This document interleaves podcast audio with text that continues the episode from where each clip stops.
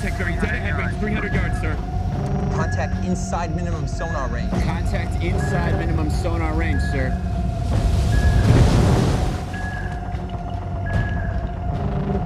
Hydrophone strong. Very strong. Hydrophone strong. Very strong, sir. Over-revving screws. Over-revving screws, sir. He's trying to slip under us! Now, Mister Lopez. Roll on fire. Medium pattern. Roll on fire.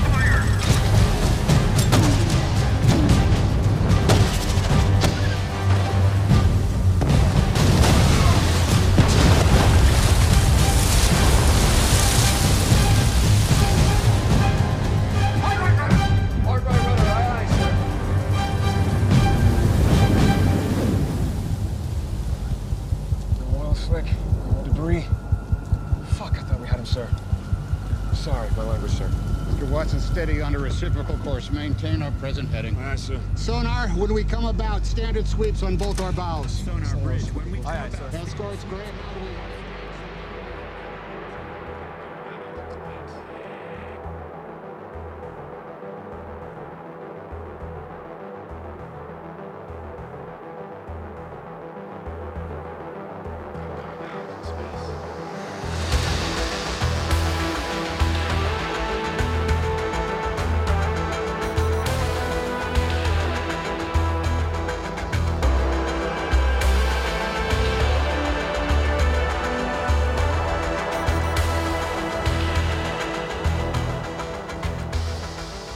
What you were listening to was a scene from the new Tom Hanks World War Two submarine movie, Greyhound, which you can now see on Apple T V. Uh, I gotta tell you this, guys. I fucking love this movie, and this isn't me being an advertising guy. You know, you've listened to the show. I'm not advertising for Apple T V. Who gives a fuck about Apple T V? This movie was awesome, and it was refreshing to me in a time period where uh, there wasn't a lot, or there isn't a lot of movies like this made anymore. I was surprised. I was really surprised to see the ad for it, the commercial for it, because I'm like, wow, they're still making World War Two movies at this level? Really fucking rad. Uh, and then because we work... Full disclosure, we work with a company that helps us book guests on the show every once in a while. That's how we get some of the larger guests on the show. And the opportunity to interview the director of this movie came up, and I immediately jumped on it. Immediately jumped on it. Why? Well, and why is Greyhound so great? And why am I praising it so much? Because it's a movie that is about actors, that's about characters physically doing something. All the people have a task. I was completely fascinated with what it takes to actually run a battleship. I was fascinated with the procedural element of this movie. Um, and then who doesn't love Tom Hanks? Who doesn't love Tom Hanks in a World War Two movie? I mean, you know it's going to be historically accurate if he's involved with it, right? And so I remember I sat down, I put it on, I really wasn't expecting much, much, and I was just completely enthralled. Now, it's not Saving Private Ryan. It's a completely different type of war movie. And then technically, it's gorgeous. It's a beautifully shot film. And oftentimes, I'm sitting there going like, how the fuck, how do they pull this stuff off? So when I got asked if I wanted to interview the director of that movie, Mister Aaron Schneider, I said yes. And I'm very happy I did, because I just finished the interview. Uh, and we talked about We talked a lot about his career path as a cinematographer, how he got into cinematography, um, how he went and created his own short film, self-financed his own short film to make that jump into directing, how like one of his first feature films starred Robert Duvall, Bill Murray, Sissy Spacek. If you haven't seen it yet, go check out his film Get Low, right? What an amazing cast of characters. And we talk about how he found himself in that position, and then how he got into the position, how he met Tom Hanks, and how he got this movie. Because he's not one of those big-time directors that would normally get asked to do this. Uh, so it's a fascinating, it's a fascinating conversation, and I'm excited to have you guys here. I'm excited to have you guys here talk about the show. Thank you. If you haven't figured it out already, you are listening to the brand new episode of In Love With The Process. I'm your host, Mike Petchy. How's it going? What's new? Welcome to the new season. Welcome to the new podcast. Hope you guys enjoyed episode one hundred. I know we had a lot of fun putting this together for you guys. And as promised on that show, we are doing bigger and better things. We have a whole new sound on this show. That opening track that you were listening to was one a new one from Code Electro, one of our favorite contributing music artists on this program. Um, and I'm super, super excited about the direction that the show is headed in. And if you guys don't do so already, please follow me on Instagram at Mike Petchy or follow the podcast at Love With The Process Pod. That's Love With The Process P O D on Instagram. There, give us some feedback. Tell us what you think about the show. Tell us what you love about the show. Do you like the new songs? Do you like the new tracks? Are you happy with our guests? I think this show's really going to surprise you guys. Uh, it, and I've promised since I started this show that I wouldn't just be doing the standard P R, get someone on the show because they're advertising their new show. Literally, when I talked to Aaron before recording this, he's like, what do you want to talk about? Right? Fucking cool is that. That is what this show does. And sure, Greyhound came out, but it didn't come out last week. It's been out, uh, at this point, over a month. Um, and like I said, go go check it out. Go check it out. It was just a lot of fun and great filmmaking techniques involved with this. It's almost a horror movie, right? For those of you who don't know, what's the tagline here? Hold on, let me see. I wrote some stuff down. I should be professional. So it takes place in World War Two about a naval commander leading uh, an Allied convoy uh, through while being stalked by a German submarine, uh, Wolfpack is what they call it. So it's a group of German submarines that are stalking these ships and taking them out one by one. It's cool. It's like a horror movie. I really fucking dig it, and uh, very excited to have him on the show. Uh, so I don't want to delay it any further because we talk about a lot of really good stuff. Um, so you know the deal. Go grab those noise-canceling headphones. Oh, and by the way, you know, before we get into it, have you bought a t-shirt yet? Because I've been threatening this, and hopefully this show will be out. It might be. Hold on, let me... Because I'm recording this ahead of time.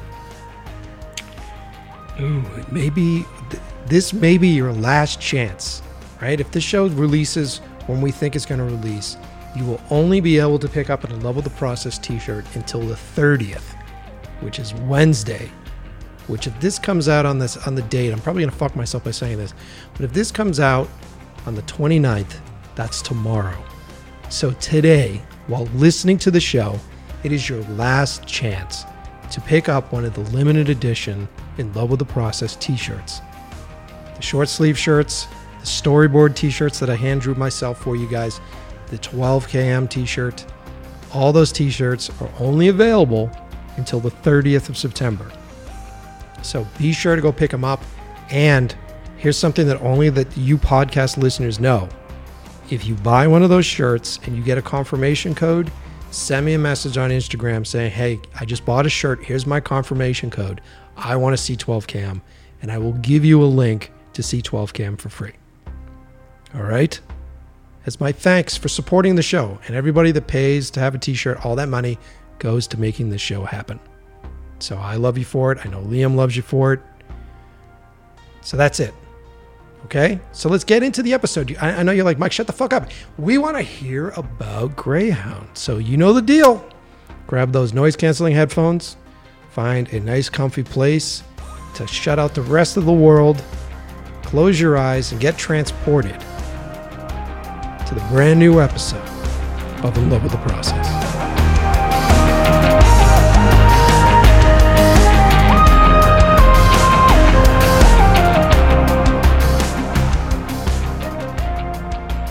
Aaron, thanks for being on the show, my friend. Glad to be here.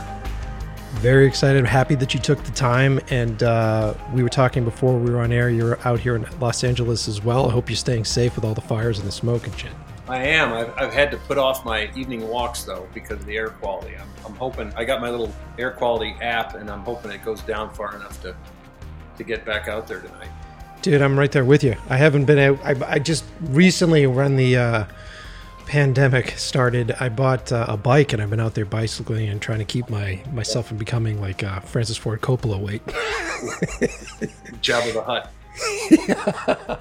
yeah, but uh, of course, you know, now we're quarantined in quarantine because of the smoke and uh, you know, everything else. So it's been pretty crazy the past week.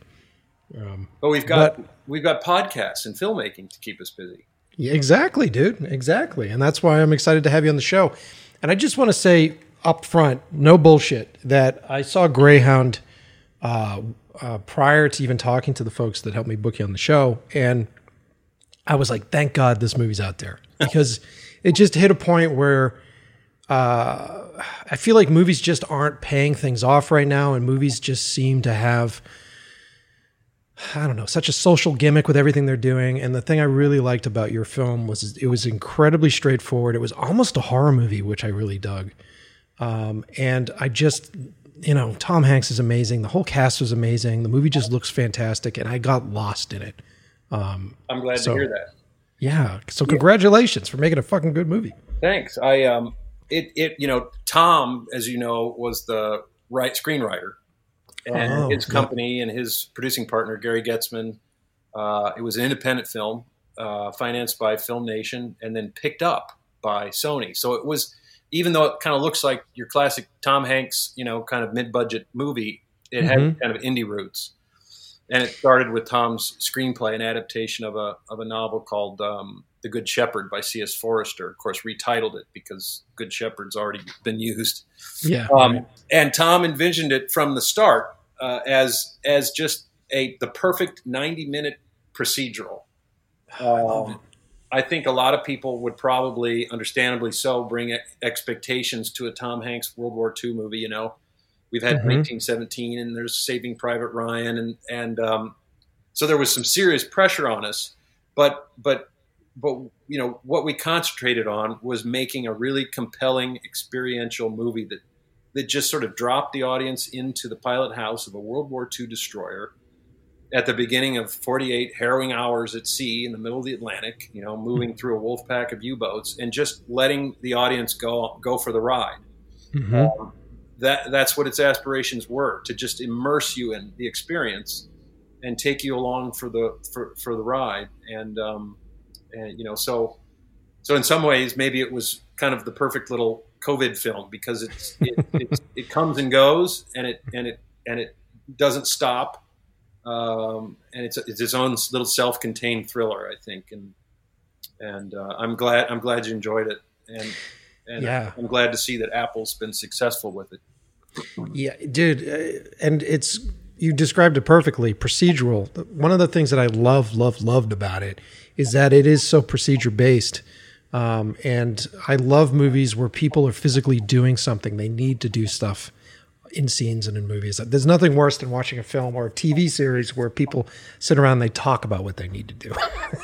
Right. Uh, and so I really, I think that's what that pulled me in uh, the fastest, was how everybody had their specific task, how fascinating these, uh, the procedures needed to be in order to have these battleships run at that time period and run successfully at that time period, and how many physical human beings were involved with all these different uh, tasks that were needed to be done, you know?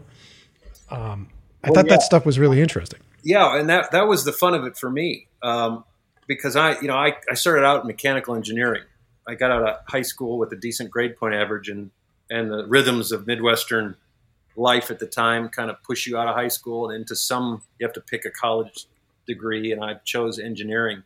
Wow! And um, about two years into that, uh, I, I got frustrated. I was doing fine, but I got frustrated creatively because I'd mm. always been project oriented growing up, and that's when I sort of.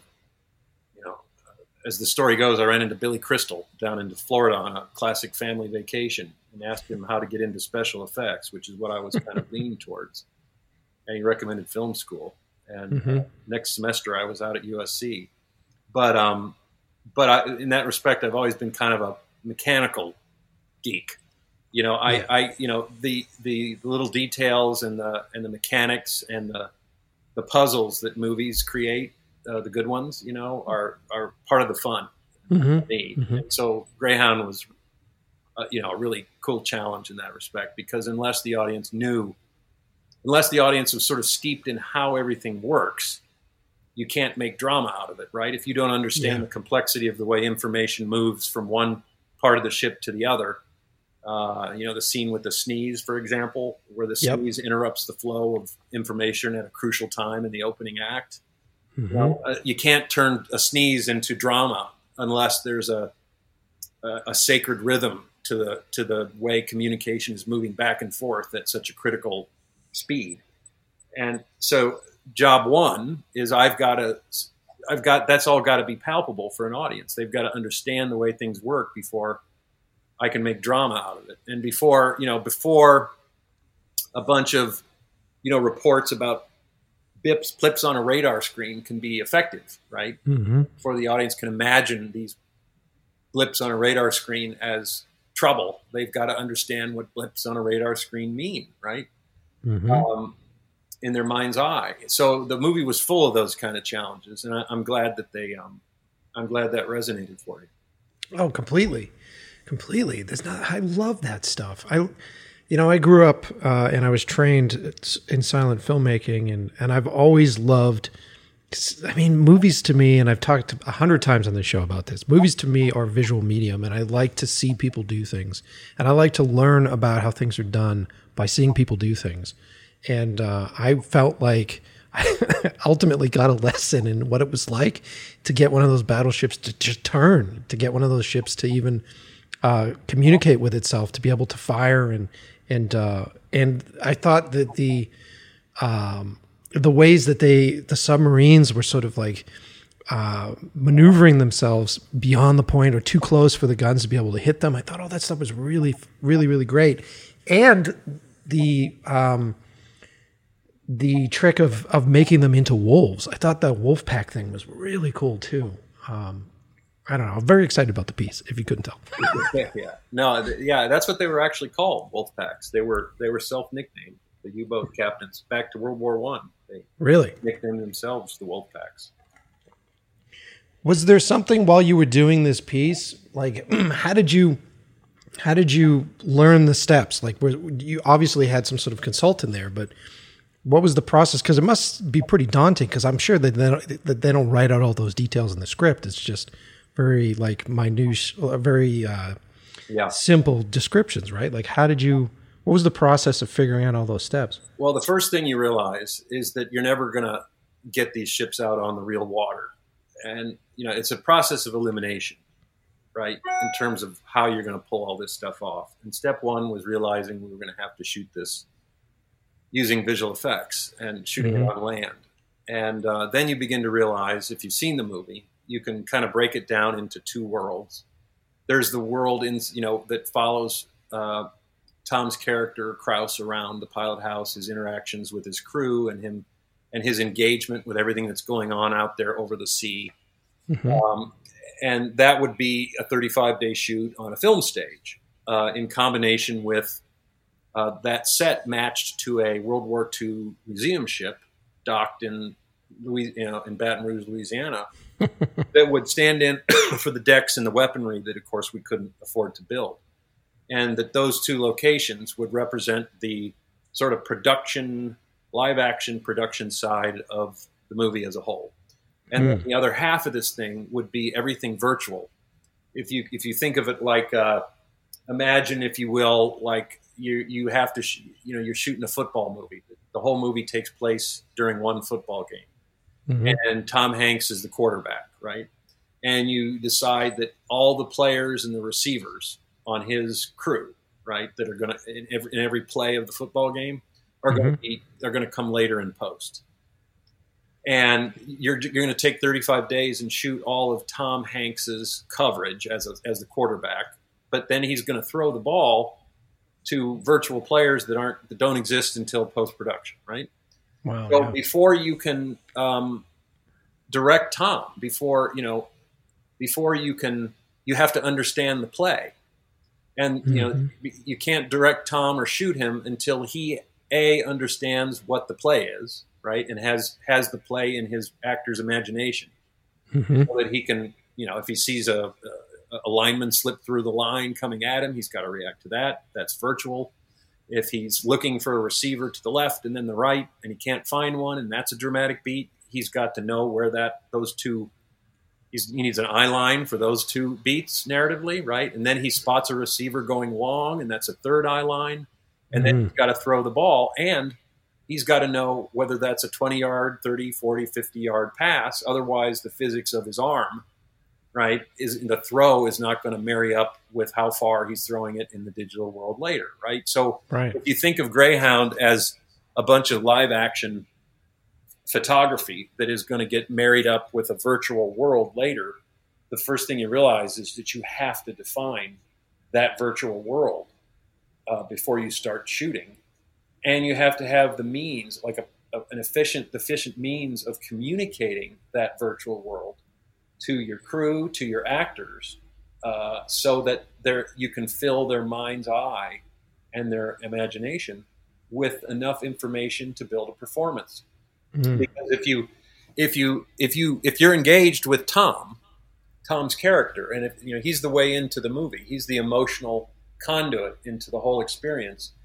And if his performance isn't alive with all the reactions to everything out there, and if what's happening out there, the virtual foot play, football play itself is not exciting, if mm-hmm. it doesn't have shape, if there isn't like that beat in the football play where you think he's not going to get the football off in time, you know, get the pass off in time. So it isn't just the logistics of how you're shooting it. It's the challenge of making sure that these virtual football plays are exciting enough in themselves that when you wrap, get into post and start creating the, the virtual world, that when the two marry up, you end up with a movie that's compelling, right? Yeah, totally. Now, are you doing a lot of pre-riz for that sort of thing? Or are you doing storyboards for that thing? Like, what, what's your process of prepping that? That's exactly right. So step one was um, define the football plays. And it turned out that the novel the script was based on. Of course, the script is a much smaller extraction of the novel as, as any of them, as any mm-hmm. adaptation is. So the book had a lot more um, uh, details about positions and ships and description and scenarios that, you know, you couldn't fit into a screenplay. Right. And all the bearings that C S Forrester wrote, all the descriptions, you know, he did his homework too. He didn't just pull these bearings and descriptions. He had, he as a writer was experiencing the same thing. He knew that if he didn't have a battle in mind, if he didn't know where these ships were in his own writer's mind, he couldn't write his dialogue. He couldn't say, turn right now or fire now. He had he had the same issue. Yeah, yeah. And it turns out the book, uh, you know, in the text in the book, we could extract all that extra information and go into previs. And we started creating um, maps with a naval consultant. We extracted all that info onto naval maps and, hmm. and kind of plotted out what was really going on in these scenes. And then those maps were input into, into Maya, into the previs software. Right. And using those overhead maps and sailing, you know, each of the ships at real speeds, at real distances. You know, if it's fifteen knots, we animated it at fifteen knots so that we had kind of an overhead animated expression of the battles in real time. So that no matter what piece of the battle we were um, shooting, we could um, orient ourselves to his ship, figure out where to put eye lines, and then everybody would gather around an iPad, and by sort of imagining themselves in the cockpit or in the pilot house of the main destroyer, could put together for themselves uh, a kind of a tactical awareness of what was basically going on in the, you know, ninety seconds we'd be rolling. And yeah. then you marry that up with L E D lights out on the stage to connect their understanding of what's going on to an eye line.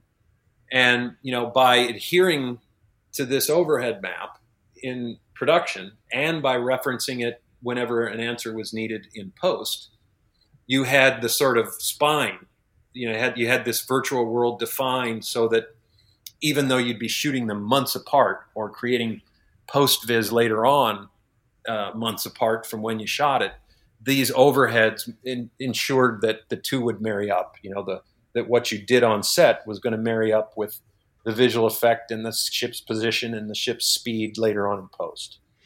It's so cool, man. It's I love this stuff, and it it's incredibly complicated, but then as you start to break it down, it starts to become more understandable. And then it must be twice as complicated, because if you're doing a car scene, right, and you've got two guys chasing you in a, in a vehicle, and a guy pulls up on the side, and in the script it says, okay, so he turns the car into the other guy trying to push him off the road. You simply know that all it takes is inside the car, maybe he accelerates and he turns the wheel to the right and pushes the guy. But then you have to understand, when you're dealing with battleships or ships, what it takes to, to turn a ship to the right, and what, what terminology the captain has to use in the uh, system of command that is going to go through in order to get these specific things done. That that in itself must have been fascinating. Were you getting that from the book, or at that point were you talking to a consultant and like, what do I have to do when the ship turns right? You know what well, I mean? What you're talking about is really interesting, because um, the first thing you realize, you know, a car scene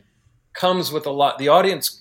When the audience is watching a car chase, they're mm-hmm. bringing to it a lot of knowledge, right? They understand that there's two lanes in a road and there's opposing traffic, right? We all drive cars. So if you want to mine oncoming traffic for drama, when someone tries to, you know, go out and pass someone with oncoming traffic, there you're, the audience instantly knows, oh, he's going to try and pass, you know? Right? And I know right. that oncoming traffic is danger. So the filmmaker can mine that preconceived understanding of traffic and does not have to educate the audience to create a beat of suspense, right? Mm-hmm. You don't have to explain how quickly cars move, and you don't have to – we all know how quickly a car can sort of swerve back into its original lane. So when you're creating suspense, uh, there's just a whole library of preconceived understanding that filmmakers can build on. Exactly. When you're talking about a destroyer movie, you know, it, it, in real life, it takes about two minutes for a ship to do a one hundred eighty degree turn. It's not like Fast and Furious, right? So interestingly enough, one of the things I had to decide, you know, I told you we animated those maps at real time. Mm-hmm. And I would have a scene that describes hard right rudder, you know, bring us around in the other, in the opposite direction. And like any good movie, you want to, you want to accelerate that. You don't want to spend two minutes turning a ship. You want to accelerate it. Right, right, um, right. But, you know, but then if I treat it like a car, right, if I go cut, cut, and I'm turned around, um, the audience doesn't know that that took two minutes. Mm. So, do you know what I mean? So, mm-hmm. uh, but two minutes was enough time for the sub to be in a completely different position because it had two minutes to sail, right? Right. Well, right, right. It, it, that's just an example of, I think, what you're talking about, and and um, and and not to mention that, uh, you know, we understand in a chase scene there's two lanes and, mm-hmm. and two directions. At sea, you know, there are no geographical markers. There's no. Um, You know, uh, there's nothing to orient you.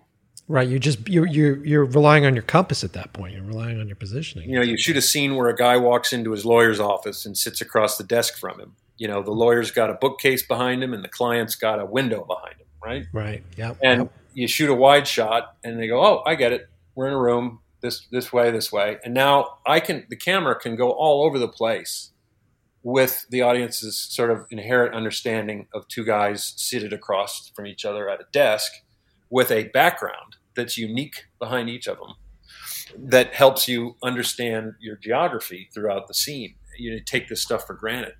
Of course. And then there are filmmakers that, like, a lot of people give Michael Bay a lot of crap for that because he's all jumping all over the place. And you're like, I don't know where we are at this point. So geography is really important, especially in action sequences, because then you understand where the where people are and where the threat is coming from. You know? Exactly. And so when you're at sea, you know, with cloudy skies in every direction, um, you don't have that bookcase behind the lawyer. You don't have that window behind the client mm. to help you orient people. Um And um, one of the last phases of our post-production was doing a pass where we created some very um, specific and crucial overhead shots that helped audiences understand some of the, uh, you know, mm. some of the kind of physical placement of the scene, so that when we cut back down into the action, because one of the, that's the other vision Tom had for the film, is that it would be a very hyper-subjective experience that. You know, when we first set out, we our the goal was to never leave his point of view, and yeah. try to communicate everything there is to communicate. You know, treat it like a cowboy on a horse. We can shoot the cowboy. We can shoot a close-up of his pistol. We can shoot his horse and the horse's hooves, but we can't go up to the top of the desert and shoot the horse in the middle of the desert, because that's not a subjective point of view, right?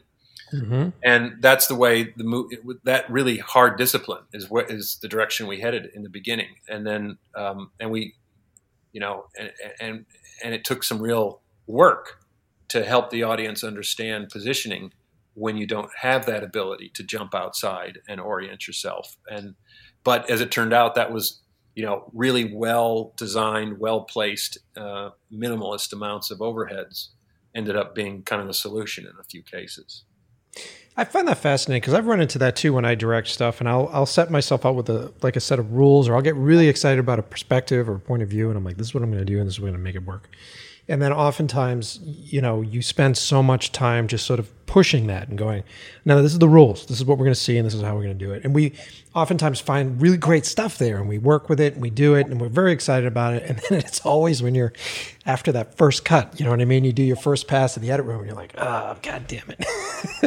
yeah. I guess we need, I guess we need that wide shot. Well, you know, what you're describing is like, it's, that's the, that's what they hire us for, is a point of view, right? Like yeah, yeah, yeah. you, and these, you're trying to create a language unique to the film that will give the audience a unique experience. And, mm-hmm. um, and that subjective, that hyper subjective experience following one man through this horror for forty-eight hours was really crucial in the end to making Greyhound work. Up close, studying every inch of his face during each tactical dilemma and every command dilemma and every moment of self-doubt and between him and the crew. Um, that sort of subjective cinematic approach was crucial. Uh, but then, you know, but then the film starts to take shape and the realities take over, and you, you, you know, you kind of shift. And yeah. I, in other words, I don't think I don't think that shift, that change in plan, um, negates, you know, the what you went into it with, right? It's it's sort of, it's sort of it, they're complementary.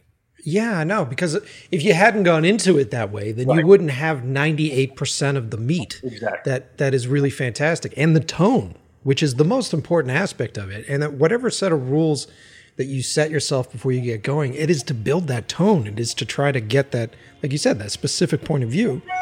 Um, well, you know, writers writers do the same thing when you think about it. Writers mm-hmm. outline, they have a, an idea for what they want to express and a story they want to tell. But every single writer you talk to will talk about how they sit down and start from a very specific idea, point of view, and a story they want to tell, and and then suddenly the story wants something different. Mm-hmm. And, and they want, and, and the writer lets the good writer, the smart writer, lets the story take a bit of its own path, um, so that you know it's this balance between the goals you have as a writer and letting the creative process evolve a little bit inside of that. Yeah, and think, it's swallowing, think, swallowing your ego at that point too, which is often. And I think the same thing applies to physically making a movie. You have to go at it with a point of view and a, and a goal and um, and a plan, but you also have to stay open to what you learn along the way. And mm-hmm. and uh, but you're right. If you don't go into it with with a passionate idea for what you want it to be, um, it's uh, there's no point of view um, at all, and you don't end up you, you don't end up with anything.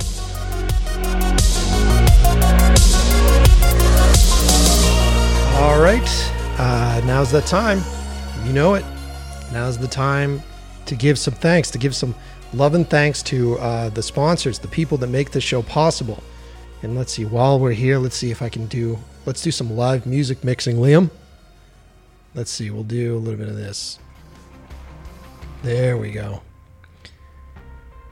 So first up, our good buddies over at Puget Systems. If you're a filmmaker or photographer, if you're a video gamer, if you're someone that is just tired of your computer not being fast enough and you realize that it is time to buy a new computer. It's time to get something that'll do the job for you. And you don't want to go to one of the normal manufacturers that are just going to charge you an arm and a leg for it, right? I mean, there's nothing worse than being in debt to gear that is outdated and you're still paying the bill on it. So why not go and buy yourself a P C? Now, P Cs just aren't the cheaper option. P Cs are a smarter option because you can customize them with the hardware to specifically do what it is that you want to do. So oftentimes they're faster and they're less expensive because there's a competition in the hardware market for it. So build yourself a P C. Now, I know the idea of building your own P C can be a scary thing. Don't worry, I've done the work for you. I found a company when I was looking for new P Cs that would not only put together a machine that fit my budget, but they also had a great unboxing experience. Essentially, they'll put it in a box, they'll ship it to you, you take it out of the box, you turn it on, and it works perfectly. And these guys have fantastic customer support, right? So you're not AppleCare. What is AppleCare? I literally can call these guys and get them on the phone. That's huge. I know from people my age are like, yes, breathing a sigh of relief. For you young folks are like, oh God, I got to talk to somebody? Yeah, it's fine. They're cool people. They love you guys. Do yourself a favor, go to Puget Systems dot com, check out their computers. You can buy a system based upon the software you use. They'll give you like a baseline package. You can start there, and then they like to communicate with their customers, so you can actually have something custom built, right? How cool is that? Go to Puget Systems dot com and buy your new P C. Uh, also returning is our good buddies from Quasar. Quasar Science, one of the best advancements in the movie business over the past ten years, has been L E D lighting technology. Uh, not only are they using L E D lighting technology to do amazing backdrops on The Mandalorian, but you're also using really amazing tech to light their subjects. We're talking about lights that don't run as hot, lights that are cool in temperature, lights that can dial in any sort of color temperature that you need, right? They have a smaller footprint. They don't require as much power. They don't require as much crew to use them. So a lot of folks are like, Mike, what do you have in your kit? I have a lot of Quasar Science tubes. I've got some bicolor tubes. I have a rainbow L E D tube set up. Uh, I love these guys. They've been a big supporter of the show. So if you're looking to buy some new equipment, if you just want to keep up on what's going on with L E D technology and lighting, go to Quasar Science dot com and check it out. Right. Okay, so also what I was saying at the beginning of the episode, today is the last day. Tomorrow, today and tomorrow are the last two days that you can buy t-shirts to support the show. And I've been begging you guys, pick these up now because they're limited. I know you're going to be crybabying in five months from now when you see a bunch of people running around with a Love With The Process t-shirt and you're like, where the fuck can I buy these? You didn't buy them when they're available. They're available right now, man. Go to in love with the process dot com, click on the merch link, and there you can purchase one of your t-shirts. It's a long sleeve t-shirt. Uh, it's an amazing shirt with the logo down the sleeve, plus the storyboard design that I drew on the front of it. Uh, there's a short sleeve version of that, and there's also the twelve cam version of that. And like I said at the beginning of the episode, those of you who buy a shirt, all you have to do is send me an email with your confirmation code and say, hey, I'd like to see twelve cam, and I will send it to you for free. Okay? So uh, think about that. Anyway, enough about the ads. Thanks for sticking through the reads. It is time. Let's get back into the interview with Aaron.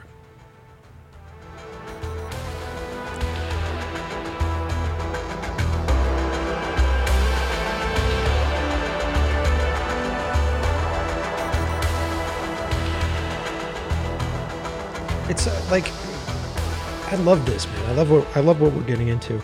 The thinking about, um, because the movie, I mean, Tom Hanks is Tom Hanks. He's amazing, and you, like all he has to do, all he has to do really is like stare off next to the camera, and you're just completely engrossed. That must have been very relaxing to be able to do a close up of him and have it be almost as powerful as the three D animation of ships. You know what I mean? Oh yeah, I remember there was one moment um, because you get.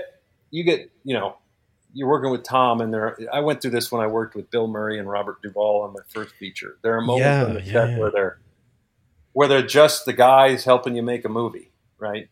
And then there's little moments where you're reminded, oh my God, that's Tom Hanks, or oh my God, that's Bill Murray. um, and I, I had one of those somewhere in about day three or four in a close-up of Tom reacting to a ship exploding.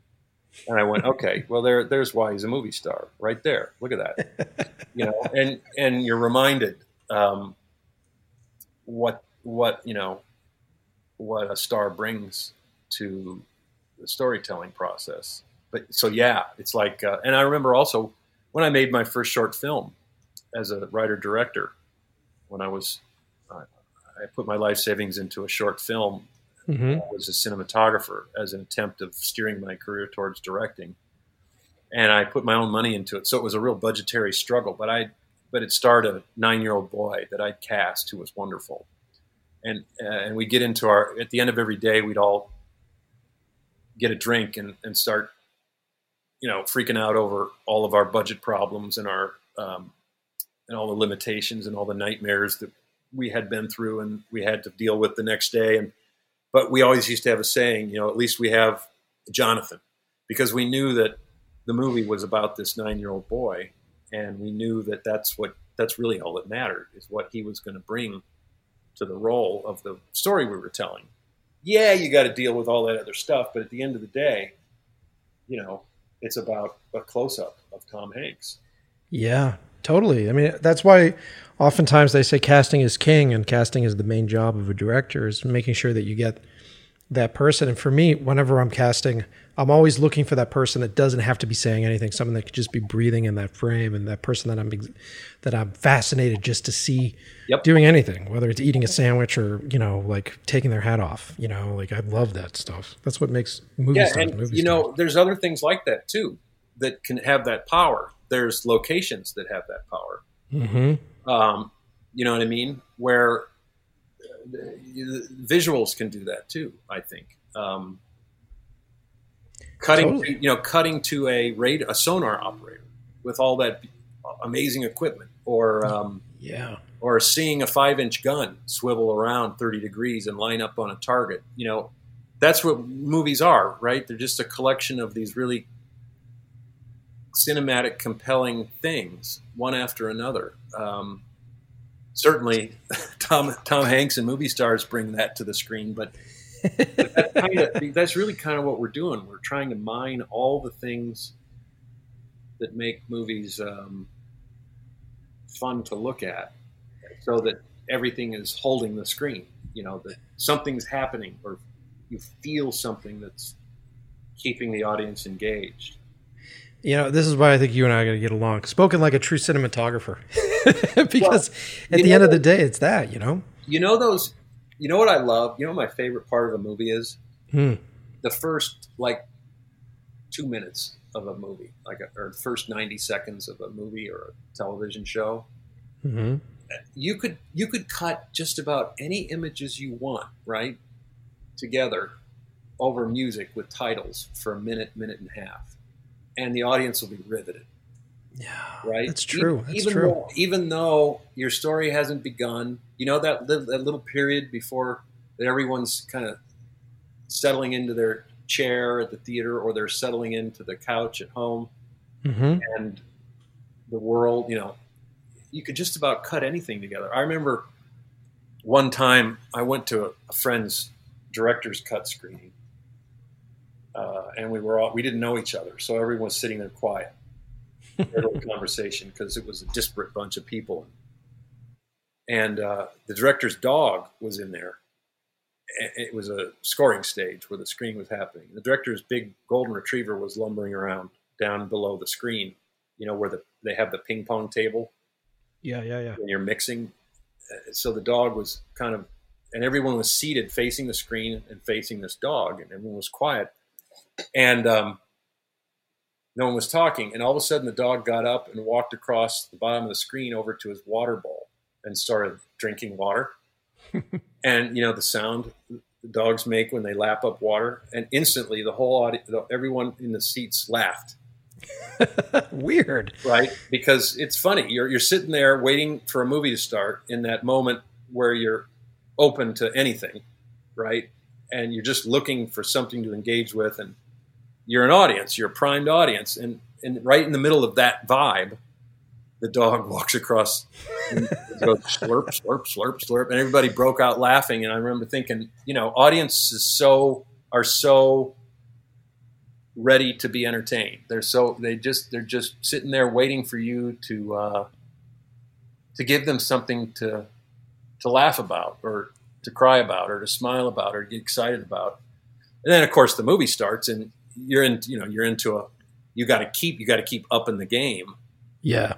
You know, that's the challenge of movies. But I've always kind of loved that magical first minute or two in movies where the sky's the possibility. It's like, you know, the beginning. You go you go to see the next Star Wars movie, and you see the Lucasfilm, right? Yeah. Oh yeah. You have oh, no yeah. idea what's coming.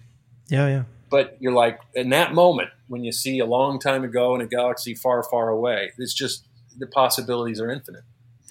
It's it's fascinating because I never really thought about that. And I guess while you're speaking about it, I was thinking about what I think, of, like what I would refer that to. And, and for me, it's almost like when you go to a stranger's house, like when you go to someone's house and you walk in there for the first time and you're sort of looking around and you're feeling the atmosphere, you're feeling the vibe, and everything's kind of exciting because you don't know what who this person really is or how they decorate their things or what the house smells like. And yep. It is a very exciting point of a movie. It's It's a fucking fascinating thought. And you can cut to anything, man. Like, you could cut and there's a beetle walking down the street, right? right. And you're like, oh, man, that's the beetle. I don't know what the hell that is, but that's a cool beetle. And then you cut to something else. And you, I don't even know what any of this means yet. But, I'm, but you know, I'm willing to learn. Yeah. There's something magical about that, that first, uh, those first moments up on the screen, I think. Oh, it's so cool. And it's it's obvious, like I, like I mentioned, uh, as a cinematographer. So you, that's how you got into the business, right? You started as a cinematographer? Yeah, I went to film school. I, you know, I, I told you I came out of engineering and transferred as an undergrad from mechanical engineering out to U S C's film school. Mm-hmm. And at the time, I I thought I was really into. I'd read, been reading Cinefex magazine, and I thought maybe I'd find a career in what what then was called special effects. um, and I was an I L M geek, and there was a class that just happened fatefully happened just the first semester I was there that was about special effects, and it was being taught by a man named Mark Vargo, who was the optical printer lineup guy on Return of the Jedi. Really? Okay, cool. And so he was able, with his relationships, to bring in the Richard Edlunds and the Dykstra's and the Phil Tippett's and the like everybody I was reading about in Cinefex did mm-hmm. a, every week did a guest lecture, and every and uh, I was a real hammers and nail nails kind of kid, and uh, but every at the end of every lecture, each of these guys would say the future is computers, and I'd go, oh man, I don't want to do stuff on computer. You know, I just got out of computers, and it you know. Programming computers. I don't want anything to do with computers. I want to do hammers and nails. You know, I want to shoot models against green screen. Right. And that's when I started, that's when I discovered cinematography. They had another class uh, that again was kind of a one and done at that point called Reflections, sponsored by Panavision, where mm. a famous cinematographer would come in the night prior to the class, screen one of their films, their recent films. And then the next day we'd we'd pick a scene that was easy enough to recreate on the stage with, you know, three set walls and some minimalist uh, art direction to mm-hmm. make the location in the movie. And that cinematographer would recreate the exact lighting um, oh, that, fucking in really the movie. Cool. Yeah, that's rad, man. That's really cool. And the first cinematographer was Jordan Cronenweth, who'd shot Blade Runner, and he brought a movie called Peggy Sue Got Married. Yeah, huh? So, uh-huh. you know, talk about the right way to be introduced to cinematographer. My first teacher was Jordan Cronenweth. So he, he set up the scene in the basement um, uh, where Peggy Sue and Nicolas Cage come down, and there's one single beam of light coming through the window. Oh, okay, yeah, yeah. The window. And the reason he picked the scene is because there was no fill light. And he said, Francis Copeland, I staged the scene so that whenever we needed light on one of their faces, we would stage it so that the opposite actor would step into the beam of light, and the light would bounce off their shirt into the other person's face. And then they would step away, and that person would fall into shadow. So, in other words, the lighting and the staging of the actors, the actors were lighting themselves. Yeah, totally cool. And I remember thinking, oh, my God, this is insane. This is amazing. And um, Jordan was such a nice man, and, and he was so meticulous, uh, just a consummate craftsman. Uh, to watch him, you know, he didn't like, there were a few paint cans in the background he didn't like. So he was sending people across the room to twist the paint cans until he got just the right. And it was one of those moments where you go, okay, I get it. I, I get how the, I get cinematography. Right. And then you were hooked. And so, yeah, I came out and uh, put a reel together, shot a really stupid low budget feature called Dead Girls, sixteen millimeter, went straight to three quarter tape. um, and then lucked my way into uh, music videos. My first video was with F. Gary Gray. Oh, no kidding. Who had who had just sort of kind of made a name for himself with Ice Cube's uh, Today Was a Good Day. Mm-hmm. And we did a Cypress Hill video together, and that started my uh, about a three or four year run in music videos. The last of which Gary and I did was this huge eight million dollars Dre and Ice Cube video, where we decided to shoot it in anamorphic and letterbox it. This was back before anybody else was doing letterboxing their videos. Sure, yeah, yeah, yeah. We both wanted to create something on our reels that looked like a feature so we could get the hell out of music videos, right? Yeah. Yep. And sure enough, that, that, that video is what caught the eye of Charlie Hayde, who was directing a Stephen Bochco pilot, who, you know, Stephen Bochco was the king of television at the time. That, he did like N Y P D Blue, right? Was that him? That yeah, did that? L A Law, N Y P D Blue, and yep. Doogie Howser, and um, and um, and I then and I and I and they, you know, in, in fact, um, Bing Sokolsky, along with Greg Hoblitt, created that shaky cam vibe for N Y P D Blue, if you remember that. Mm-hmm. Yes, and totally. That Bing as a young cameraman and and that sort of visual approach, which was brand new to television, is what created the opportunity for me as like a twenty-nine-year-old music video cinematographer to um, wedge my way into the cream of the crop television. Mm, they started to see how younger cinematographers doing all this new work could bring eyeballs to T V shows. And that all started with Bing Sokolsky on N Y P D Blue. And that's how I got my break in television. That led to features. And then um, that's when I decided, after a few features, I decided to make my short film and and, and move into directing. It's interesting because I, for, I forget, because I, I remember watching N Y P D Blue as a, as a young uh, kid or as a teenager and being totally fixated on it. And it was that they were changing the visual style Uh, of television, especially like cop dramas and, and dramas on T V with that shaky cam stuff, which was a big thing. I forgot about that. That's yeah. fascinating. Um, and then it's thus gone on to do like every fucking show does that shit at this point. That coverage is like so baked into television. But well, you know, I think started. where it started, it was who was that commercial director who was doing the Levi's five oh one blues in the eighties? Um, Um, it wasn't Fincher. Wasn't doing those. It was. Oh, no. um, this is way before Fincher. Uh, oh God, I'm not going to remember. I want to say not Doctor. Uh, anyway, there was a you know a preeminent you know kind of commercial director who was using that shaky cam vibe mm. to sell blue jeans, five oh one blue jeans, and it and it caught fire in the advertising world. And it was, you know, kind of verite, handheld, exaggerated, handheld, mm-hmm. where the camera brought a bunch of energy. And um, because it was the streets of New York, that's where director Greg Hoblitt decided to kind of bring that aesthetic into a cop show to give it that earthy, on the streets vibe. Um, I can't imagine. I can't.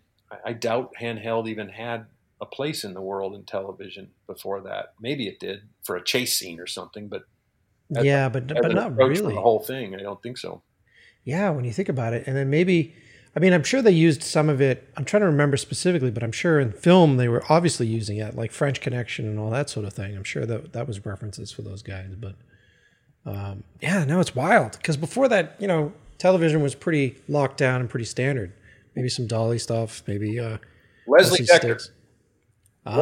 Leslie Decker. D E K T O R for anyone listening. Google some Leslie Decker commercials, and you'll see the uh, visual origins that N Y P D Blue kind of brought into narrative television. It's crazy. It's crazy to think about that stuff too. It's because now, like I said, it's it's the formula. Like it's essentially that formula that runs through any sort of dramatic show right now. You're watching any of the Marvel shows, you're watching any of that stuff. It's just like, let's get that handheld coverage. Yeah, there's a lot of, you know, it's funny. Uh, every time a new technology comes out, there's a period of about a year, year and a half where everyone goes nuts with it before mm-hmm. they finally calm down. Every time I watch The Graduate, uh, I'm reminded of how the zoom lens had just come out. Yes. Um, for example. Yep. You yep. know, they did some really clever things with it, but you know, the zoom is, you know, Coppola, uh, you, you know, that famous zoom at the beginning of Godfather mm-hmm. was a much more tasteful use of new technology, right? A computerized zoom where they, it took two minutes for them to zoom out of the, the guy's face, the opening, the opening uh, speech there. Oh, totally, but, uh, yeah. But you see that, you see where either a fad or technology kind of, like right now, there's a lot of teal and orange in the color correction of movies. uh, yes, very. Uh, the uh, once again, I'm going to mention them. The uh, Michael Bay color, the processing. Yeah, I mean? yeah, yeah, and and um, there's even videos online, you know. Get your free Da Vinci copy and learn how to do the teal and orange Hollywood look. Um, and all that's all that's going to do ten years from now is date is make a movie look ridiculous. You know, it's going to yeah. remember the electronic claps in eighties music. The electric, um, yes, yeah, yeah, yeah, yeah, like the clap beats. Yeah, yeah, yeah, that, yeah. That's all teal and orange is going to be ten, fifteen years from now. It's an eighties clap, you know, synth- synthesized clap. Um, you know, you got to. It's funny when you look at those fads too, because there was that whole period after uh, Fight Club and The Matrix where everything was like green and yeah. then everything had that sort of bleach bypass vibe for quite some time in the early two thousands, late nineties. And then you had like the the underworld blues. Uh, it's funny how we just sort of gravitate. Someone puts something out that affects you on such a visceral level that everybody's like, I can fucking do that. And they just run after it. Well, it's um, the film school aesthetic. It's that period in your career, and if there are film students listening, I would encourage them, you know, to resist, uh, you know, you're, and I did it too when I was starting out. You know that feature film, that horror film, Dead Girls, I told you about? Mm-hmm, yeah. I, I'd just seen Tucker, and I was a big Vittorio Storaro fan, and Storaro was all about golden backlight and color. And so uh, I shot a horror movie that looked like Tucker. With golden, because, right? So I was in that phase of my life and my career where I was, where you're trying to imitate instead of um, create. Right. And right. everybody goes through that phase. Um, and even inside the industry, uh, people give in to imitate instead of create um, because there are some immediate payoffs, you know, mm-hmm. you can make your movie look like an Avengers movie or a Michael Bay movie, if you go teal and orange, and sure, I'll take it. You know, I'll put that in my back pocket. I'll I'll take it. But you're you're really just limiting yourself. Um, and so for film students out there, I would, you know, there's nothing wrong with with uh, using something that you love or that you see as a starting point, just to sort of bring yourself into. You know, to teach yourself how people do what you see on the screen, but then, sure, yeah. but that's just that's just the means to the end. You, you know, he, there's lots of interviews with Gordon Willis, who shot The Godfather, where he said after he after The Godfather, yellow period film, films broke out like the plague. Yeah. You know, timed The Godfather, brassy yellow, and um, at the end of the day, um, the real artists out there, you know, like the bleach bypass thing. That was Spielberg saying, I want my war film to look like newsreel footage. Yeah. And when, you know, and when he's done trying to, you know, and that was for that movie. Um, um, you know, it, it's, in other words, it sprung from the story instead of being applied like a paint of coat, uh, a coat of paint on top of, of something. Right, right, right. And it's so funny how a lot of folks that are, especially young people in the business, because I, you know, I suffered from it when I was younger too, especially doing music videos.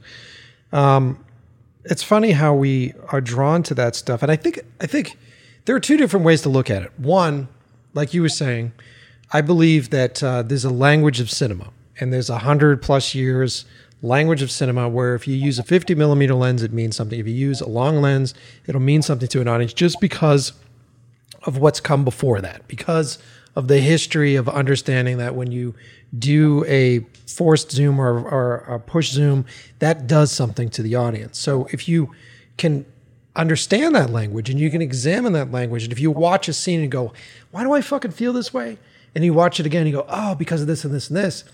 You then, what you should do, if you want to practice that technique, practice that technique, figure out how it works and figure out how to make that work for you, but then just put it in your toolbox, put it in, in that kit of yours that you're going to go to later when it's like, hey, I, I really want to have this emotional impact. What would I use for this thing? And, oh, I remember when in this movie they were using a lens specific to this, or they cut with this, or there was a really good music cue. Maybe that's a good place to start. And then, like what we were saying earlier with the writers, and with uh, directing, where you start that way, but then let the movie tell you, like dictate, hey, you know what? Don't just try to recreate that Spielberg shot. Maybe you're using that lens, but here's what the narrative is. T- this is the direction that the narrative's taking me on. This is the direction that the energy of the actors is taking me on. Uh, maybe I go that way with it. You know what I mean? I do. Um, it's letting the it's letting the story drive the creative cre- creative ideas instead of totally forcing an idea onto a story.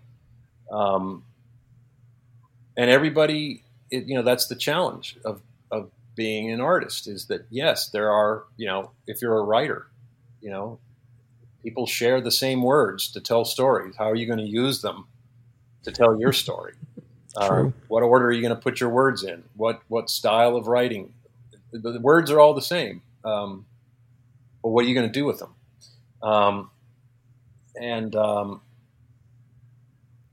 and that's the, ch- that's the challenge. That's where we all, you know, and he, the irony is that anybody starting out in film that wants to make a success of themselves needs to understand first and foremost that, that, um, you'll, you'll never succeed being a guy who can, um, do what everyone's done before. Mm-hmm. You know, by the time you're trying to emulate something that's already been done, you're you're not the guy who's coming up. You're not the guy who's innovating anymore. You're the guy who's um, emulating instead of innovating. And and the movie business, entertainment media business, has been really democratized. Lots of people with cameras and YouTube channels, and yeah, and um, and so you have to find your voice, and uh, you're never going to find a unique voice that's of unique value um, to anyone who wants to hire you unless you're bringing unique ideas into the world. And you're not going to get that by, you know, plastering teal and orange on your short film. It's just going to happen. Um, I guess maybe, you know, uh, you know, I'm ex- I'm obviously teasing. I'm exaggerating. Um, It's, but it's true, dude. It's, it's, you you know, I'll take the brunt of this. It's true. Yeah. Like, be smart about, be smart about what it is that you're doing. And I, look, I know a big portion of it for a lot of people listening right now is insecurity. And like, we'll just, we'll stare right at, at that in the room here. It's insecurity. Well, it's and, also the desire to be part of the community. Like, oh, this is what people are doing, and this is what true the state of the art. And I want, and I, I want to feel like I'm part of what everyone is experimenting with now, so I'm going to experiment with it too, right? True. It's um, very true. It gives you a sense of belonging. Uh, my my teal and orange short looks like something else. Cool. I feel like I'm part of everything, right? Because my work overlaps with other people's work. And um, but the ir- irony is that that's not the way you succeed in this business. Is you, you overlap with too many people. And everyone you're overlapping with uh, is is your competition, you know. And how are you going to distinguish yourself from everyone else? You need a really unique point of view, um, and that's scary because you're out on your own. You're out on a limb, and you don't feel like you're part of the community. You don't feel like you're doing what everyone else is doing, and you think, wow, I'm so far outside of what everyone's doing. How could I, how could anyone ever invite me in? um, because I'm trying, I have different ideas. I think there's a different way to do these things. And um, in the long run, maybe in the short run, because frankly, one of the ways I was able to succeed when I started shooting videos was to, th- you know, to do a lot of the things everyone was doing, you know, ooh, there's a cool fan in, in the warehouse. Why don't we put a backlight behind the fan? And we, we'll yeah, of fan, course, you know, I, yeah. I did all that stuff. Um, and there's nothing wrong with caving in here and there, especially if that's what you're being hired to do. If somebody's hiring you because, and they want the work you're doing to fall into a certain genre, then you're obligated to sort of play inside those, that sandbox. But, but if you're out there writing a screenplay or trying to come up with a YouTube channel or a short film that stands out, or if you're a cinematographer um, and you don't want your, you know, and you can, you have enough experience to convince the director to try something. I mean, that's what I did. That Gary Gray video I told you got my first break on in television. Mm-hmm. I, I, I drove over to Gary Gray's house with a Laserdisc player and uh, Blade Runner, and I plugged it into his T V. And I said, I want to show you something called anamorphic lenses. Now, back then, T Vs were one three three, right? So I turn on Blade Runner, and it's this sliver, two forty sliver of image slicing across a square television set, right? Yep. And he's like, whoa, that's cool, but that's like, that's really letterboxed. And I'm like, yeah, how freaking cool is that? If our whole video, like, how will, you know, that, you know. And uh, and and I explained that anamorphic lenses squeeze the image, and you get to use the whole negative. And you know, so our our telecine, you know, our film to video transfer will be super beautiful because we'll be using the entire negative to to yeah. film this. You know, and and he's like, all right, let's do it, let's do this, let's let's let's go for it. And you know, and um, that's what got me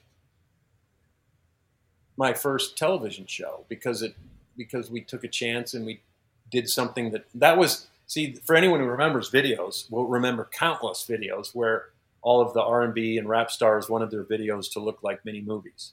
Mm-hmm. Yep, it's um, a big thing. But we did this before any of that. You know, R and B and rap was still, you know, it was considered um, in poor taste if your video had any slickness. Right. You're supposed to be still gritty of, of the streets. Yeah. You're supposed, yeah. supposed to be kind of like, you know, you don't want to sell out. Uh, right. Right. The look of the video can't sell out because these artists are of the people and of the streets. Right. Mm-hmm. Um, and that aesthetic would be forbidden.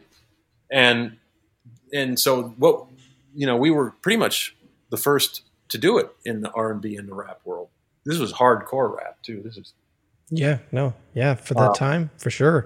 And I remember the video. I remember the video, man. I remember the way it looked, and, and because I, you know, we talked a bit before we started recording. Really? I also started in music videos too, and there was a period.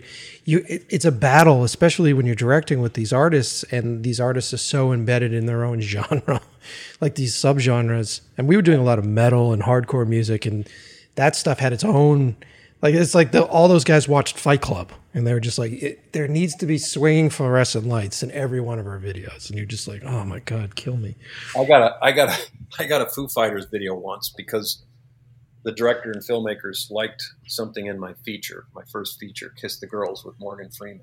Oh yeah, yeah, yeah, yep. And the video, if anyone listening, you know, Google Foo Fighters. Um, what was the name of it? Um,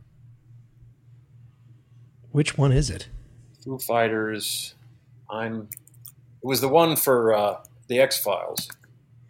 Oh yeah, um, fuck. What was the name of that one? Hold on. Uh, Walking After You. That's right. That was a great track. Yeah. So anyone listening, uh, Google Foo Fighters "Walking After You" and the aesthetic. It was directed by a fashion photographer, and the aesthetic has nothing to do with uh, the girls. um, that's why I got hired. Um, it's funny.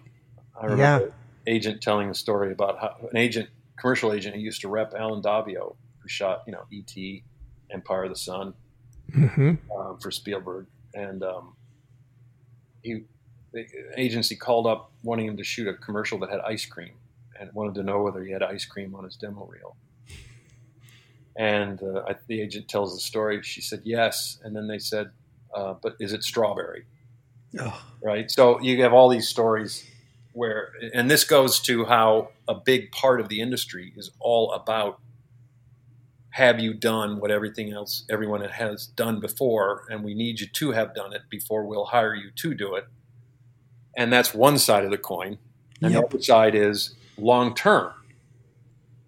If you don't distinguish yourself somehow, you'll just you'll you'll just tread water forever. Right, you'll be the strawberry ice cream guy. Yeah.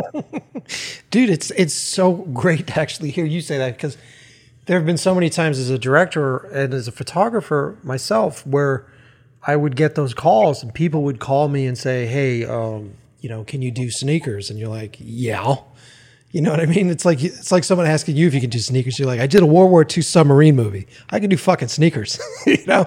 And so you get that phone call, and then they're like, yeah, but have you done red sneakers? And and, and then it just occurs to you, especially in the current um, industry right now, where a lot of these um, creative directors can literally walk down the Walmart of, of cinematographers and just go like, uh, all right, so I'm looking for a guy that's done uh, very specific red sneakers and done this and done this with a specific camera. And they get, there's so many people out there that they can go through and just pick that person out specifically. So it's the competition is insane right now for like getting into the business.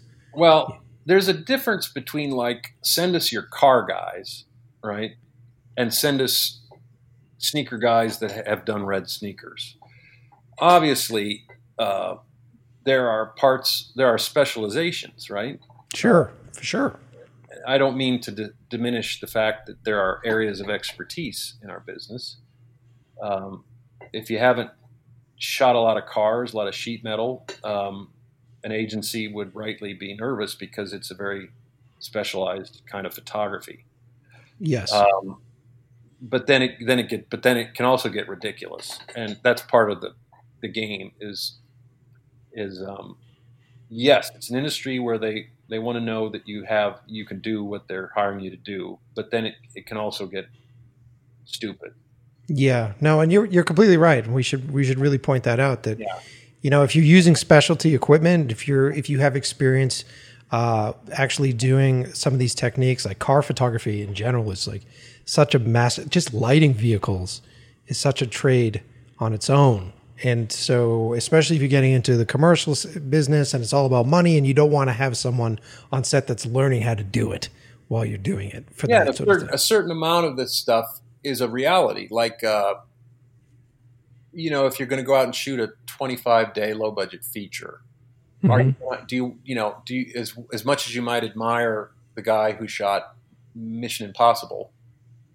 Is he the right guy to crank out a twenty-four day feature with all of its inherent limitations and scheduling right. challenges? And and in some cases, uh, a cinematographer would say, "Yes, I'm. You know, I, I can I can adopt the right work ethic and attitude to help you make your cool little movie, and I would I would make an extra effort to, you know, uh, but you know, so there's also."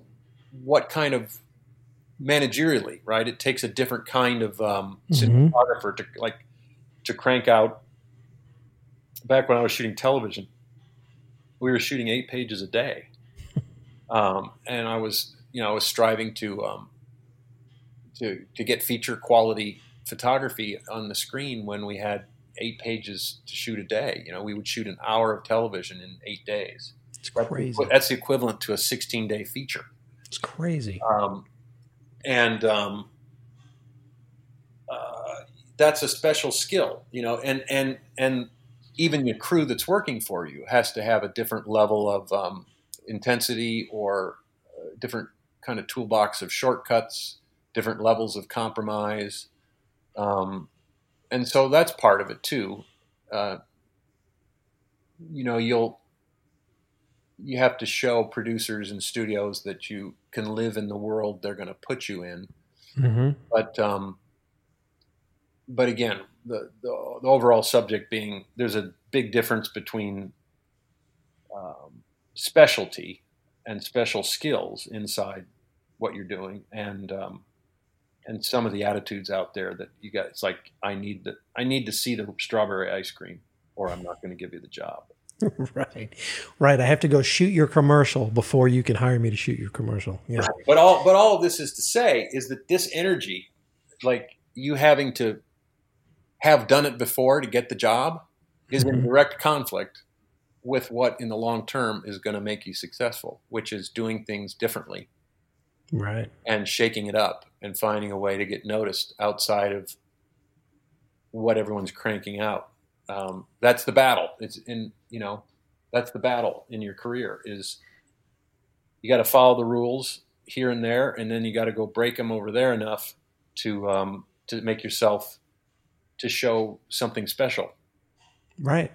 Yeah. And then you have to, you actually, it's, it's always interesting with me as a director where I find that when I go off and I, and I play, so like if I go off and I make my own thing and, and I find, I finance both of my shorts, and when I can finance things, I'm the boss. So I can go off and do whatever I want. So I get to go and do the crazy stuff that I've been imagining. I'm not really listening to anybody do or listening to anybody uh, direct me in a specific way. And so then I can go play, play. Uh, and what I find happens is, is I play, I make this thing. It's dangerous. You don't know if it's going to work or not. You do it and it comes out. It's, it's great. And you're like, this thing's fucking awesome. And then you put that thing out. And then for the next three years, people are trying to hire you for that specific thing that you've done. Right. You know, and I, like I, you mentioned that you had to finance your own short film in order to get yourself transitioned from being a cinematographer into directing, correct? Yeah. I knew there was a, an invisible glass wall uh, between directing and, and cinematography that you have to crash through. Um, and, uh, people, you know, people, no question, cinematographers are storytellers and very sensitive to the job of directing, and the two jobs overlap a lot. Mm-hmm. Um, mm-hmm. But um, the industry perceives the two jobs as very different. Like I always felt I never brought anything. I brought the same taste and the same eye to my fe- first feature as director that I did to my first show as, you know, like when I was shooting, I would, I would watch the performance, and I would, and when it felt wrong to me, you know, I would talk to the director, and, and because until it felt like it was on its feet as a movie, it, I was kind of stifled as a cinematographer because right. I, you know, I wasn't really just a guy lighting the shot. I was a filmmaker. Uh, you know, I was a little bit full of myself, and I was thinking, you know, um, this has to be, the whole thing has to be right before my work can begin. Um, and of course, nine times out of ten, I was working with such great directors that, you know, they'd create something and it would be inspiring, and then I'd go straight to work. But whenever it didn't feel like it was working, it stifled me. And so then when I started directing, I, I didn't really feel like the sense, the sense, the, um, the sensibility I brought to directing wasn't that different than shooting, but But that's from my point of view. From the industry's point of view, they, they think it's two different jobs completely. And I've got to go out and prove myself that, you know, I can direct an actor and, and set up a shot and call action and call cut. Um, and, you know, uh, tell a story as a director. Um, and so, yeah, you know, you're managing industry expectations and industry perception, and you're doing battle with it is really what kind of what we're talking about. It's like, ah, I want to shoot a car commercial. I actually did a spec. I, I I rented a Fisher Light and a turntable, and I put a Lexus under a Fisher Light when I was in my late twenties because I wanted to do a spec car commercial and see if I could break into sheet metal and right. car photography. And so I was. I recognized how the industry worked. It's like, oh, you have to have done it before to get to get the job. So the only way to jumpstart that is to do it myself and pay for it and hope that that gets me through the glass wall, that glass wall. Um, that commercial ended up helping me get a lot of work, but I never got into car work. Um, but that was, you know, that's you rolling the dice. It's like, ah, I'll try this. I'll see if I can break through this glass wall and fool everybody. And then, you know, you're look, you're basically trying to cowboy your way into an opportunity that on paper you don't deserve yet. Right, right. And sometimes that works. Sometimes you sometimes yeah. you make it. But then sometimes you run into that person that's like, you don't know what you're doing. You're like, oh, yeah, you're right. Not yet. and and, and by the way, uh, I emulated the style of sheet metal photography everyone else was doing. So I broke my own rule, right? I wasn't, mm-hmm. I was, but I wasn't to the point yet where I could then make a name for myself as a sh- car shooter. The first job was just getting into the world. Now, had I gotten into that world, then I'd be responsible for for distinguishing myself inside that world somehow. So there's a point being, there's a difference. You know, I don't want everyone out there to think that, that by, you know, that emulating what everyone else is doing is, a, is, is wrong one hundred percent of the time. You have, right. you have to trick the system by, by doing what everyone else is doing in car shooting. That might've, you know, broken me into the world of, of car photography. And I've tricked the system with its own gag, you know, with its own rules. And then, but then when I, once I'm inside there, if I want to continue to be successful, I've got to become a very unique kind of car shooter to build a career on it. Right. Yeah, no, it's, it's fascinating because I learned this when I got, when I started getting repped by commercial companies, like production companies as a director. And so you, what they, any rep, whether you're talking about your agent or your management, or you're talking about a commercial company rep, they are completely dependent upon you creating a reason for them to sell you all the time. Yep. Like uh, there's a big misconception that when you get repped, then that's when I get the phone calls and I can make choices. No, those guys are still calling, or if you're lucky, they're calling you. Those guys are still waiting for you to send them the new thing that you're excited about and the new thing that you're doing. And I remember very similarly trying to get into different avenues of commercials as a director. And so because we came up through uh, music videos and we came up through the rock and roll world and the heavy metal world, uh, was very much known as like a dangerous director because the subject material was very dangerous. And so for a period of time, I'm like, well, I can do fucking diaper commercials or I can do any of this stuff. And so I was attempting to shoot stuff that would work in that world. And I would get two different sides from the production company. They would say, just do, shoot something safe, which essentially meant just emulate something else. Like yes. emulate so that we can put that on our reel. So that way when this job comes down the pike and there's a new carpet commercial, you know how to shoot carpet commercials. And so for quite some time, I was just doing that. I was trying to emulate someone else's work. My passion really wasn't in it, but it was like, I got to do this because I got to I got to get more work. And so I was doing that for a little while. And then I found that that really wasn't getting me more work. I think maybe I got a job once in a while, but it was always like, so-and-so's not available, so you can do it, but at half the price because you don't have as much experience. But then in the middle of this, you probably look over across the company and some some young guy went out and shot a commercial with his iPhone and it's all the rage and A T and T wants him for a package of ten spots. Right? Exactly. Exactly. It's like, oh my God, he he shot a commercial on his iPhone. Look at this. It's amazing. And now he, and now this guy's off doing, um, you know, ten spots for Coca-Cola or something. And, um, and that's what you're, that's what we're talking about, isn't it? There's, There's a part of the industry that is begging for you to do more of the same and will pay you well for it. Mm-hmm. And that's one path. And then there's a different way into success where you stand out with new ideas and people are always hungry for new ways to sell products. Um, they're both legitimate ways to build a career.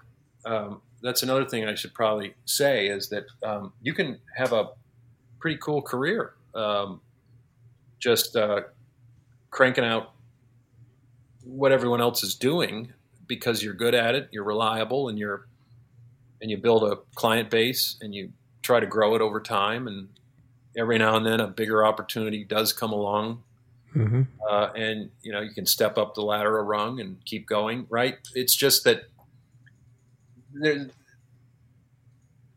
There are two different paths, and you have to understand the pitfalls of. Of both of them, right? Yeah, because I mean that's the thing that we consistently talk about on the show. There is no there is no system in place. It's not like being a firefighter. You know what I mean? Where it's like you go to fire academy, you put your time in, you, you know, you put in a certain amount of hours, you got to become an E M T, and then you're guaranteed to get to a point where you're making money and you're getting a retirement fund. That doesn't exist in our business. There isn't a set of rules that you can just strategically follow to be a cinematographer, correct? Correct. Yeah. So like we're we're consistently trying to figure out what angle to take. And I can tell you from personal experience, I drove myself fucking crazy doing that in the commercial world, trying to figure out how to crack the code, trying to figure out like, what do I do and what do I shoot? And let me shoot this, and let me shoot that. And I found it was disheartening for me because I was losing focus of what excited me, what really got me going and what my what I was really excited about. And then I started to understand more that people really only gave a shit about the stuff that I was really excited about. And so maybe I'm not the guy to do diaper commercials because it's not it's not in my D N A to do that. Well, here's the other thing that's important to understand, I think, is that um, at the end of the chain, at the end of the sort of, you know, node chain, uh, what's defining success, right? Like um, if you come up with, you know... If you make the diaper commercial, mm-hmm. it, they air it, and the agency sells it to the client, and the client says, oh, great di- diaper commercial. Thanks. When we make our next set, we'll call you. Mm-hmm. Um, the you know the sort of the loop, the, the, the way that bounces and comes back to you as a director, it doesn't. You're you're just you're you're creating a widget, um, right? But right, right. you you make a YouTube channel where you're doing something fun and, and creative and unique that entertains everybody. The, the the feedback loop is everybody wants to watch, and you have more likes on your channel, and you build an audience, right? Uh, movies. If you make a movie that everyone loves to see, they buy tickets, and it makes a lot of money, and that bounces back on you because you made a studio a bunch of money, and now they want you to go make, they want you to do something else and make money for them again. There's no... Uh, in the commercial world, how is how are you going to define success? Mm-hmm. And it seems to me in the commercial work world, because I spent a lot of time in it, it's the success is really like I remember thinking, okay, I, I shot this commercial, it looks great. I, w- I went to the telecine session and with the director and the agency, and they loved the way it looked. So uh, how does that benefit me? Well, I guess. To the degree they liked the film, they might think of me again, right? Right, right. Um, but is anyone really going to go, ooh, remember that shot of the diapers Aaron did? Um, the way the sunlight came across the diapers? Let's get him for the next one. It's like, no, there's no loop. There's no economic structure for me to build business out of photographing diapers. Right. I can't, there's no way, like, whereas if you make a million dollar movie and it goes to Sundance and Netflix buys it, right? And there's an audience and Netflix needs content and they now turn to you to give them more original, unique content. There's an economic model by which you can build success, mm-hmm. right? So each, you know, to us, shooting a commercial feels like filmmaking the same way shooting a movie feels like filmmaking, but they're two different feedback loops in terms of how you can build success. Very smart way to look at it. Totally yeah. smart way to look at it. Yeah. yeah. And I, and the only way in the commercial world is the guy who does the iPhone thing. Oh my God, he shot, he made a camera obscura and shot a commercial with his living room curtains. This is amazing. We got to get that guy.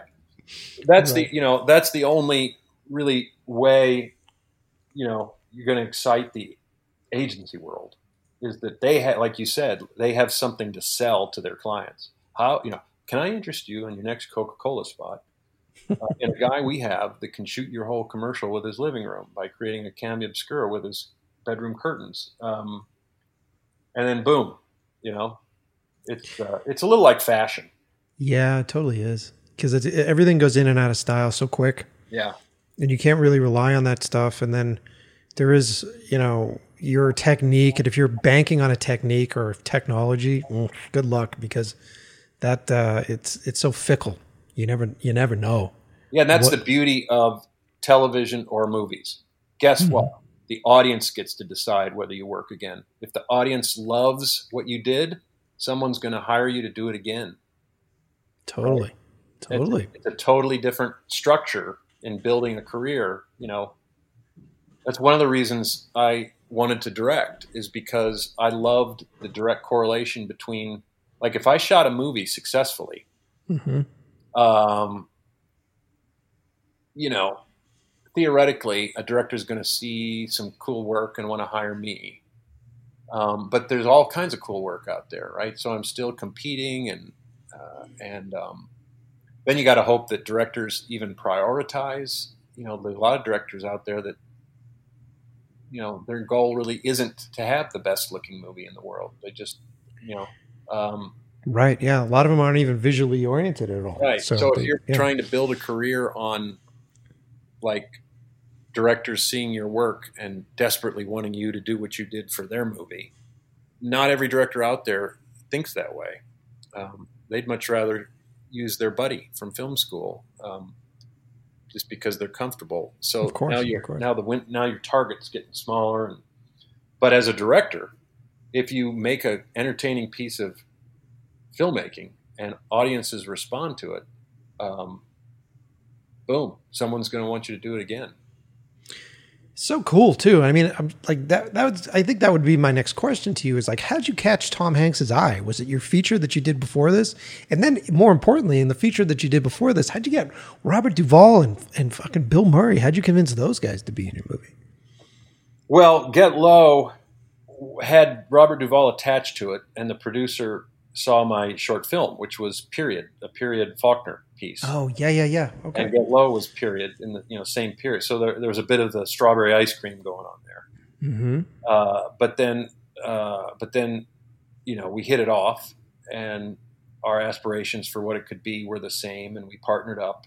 And then the next challenge was, uh, Duvall was attached, but had to sign off on the script. And I had a writer friend, um, who was, who I'd known, who would be perfect, uh, uh, a friend from the South who was a very soulful writer and kind of lived in these worlds, um, you know, about fifteen years older than me. And mm-hmm. uh, he was a truck driver before he was a, a songwriter, right? Rad. That's and really a, cool. A songwriter. He, he came out to L A to be a country songwriter. So cool. He, very cool. And um, I brought him on to rewrite the screenplay, which is what sealed the deal, because Robert Duvall loved his writing so much. And then, of course, once Robert Duvall committed based on the writing, um, Robert Duvall and the writing inspired Bill. You know, it wasn't me that Bill was dying to work with. Bill Bill liked the script, and he admired Robert Duvall as an actor. Mm-hmm. Um, and you snowball it, right? You, um, you know, you, at the bottom of the pyramid is a screenplay. And then from there, you build it with an actor. And then from there, you build it, the budget with the act. You know, you find the budget with the actor and the screenplay, and you roll the rock up the hill until it takes starts to take shape. Um, and that's how Get Low came about. Hmm. Um, Greyhound was a, a very sort of magical opportunity in that, you know, Tom had his pick of the litter, obviously, as you can imagine.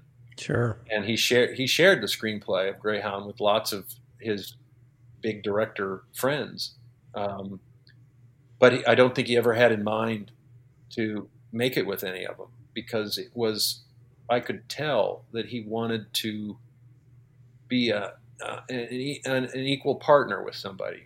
He you know he was going to be my boss and my movie star. Hmm. I needed uh, he was he you know I had to bring the right vision that married up with his to get the job. And then once I had the job, uh, he had to let me direct the film, or, or the whole thing breaks down. Right. So it was, it was this really fine, finely balanced thing where he needed just the right guy who would be willing to partner with him on a creative level that maybe he couldn't get from another, uh, huge monster filmmaker. Sure. Of course. Um, but at the same time, I wasn't going to engage with this unless I could bring what I had to bring to it. And it was like the perfect balance. Um, and that's what created the opportunity for me. Wow. That's so great, man. That's really cool to hear. Yeah.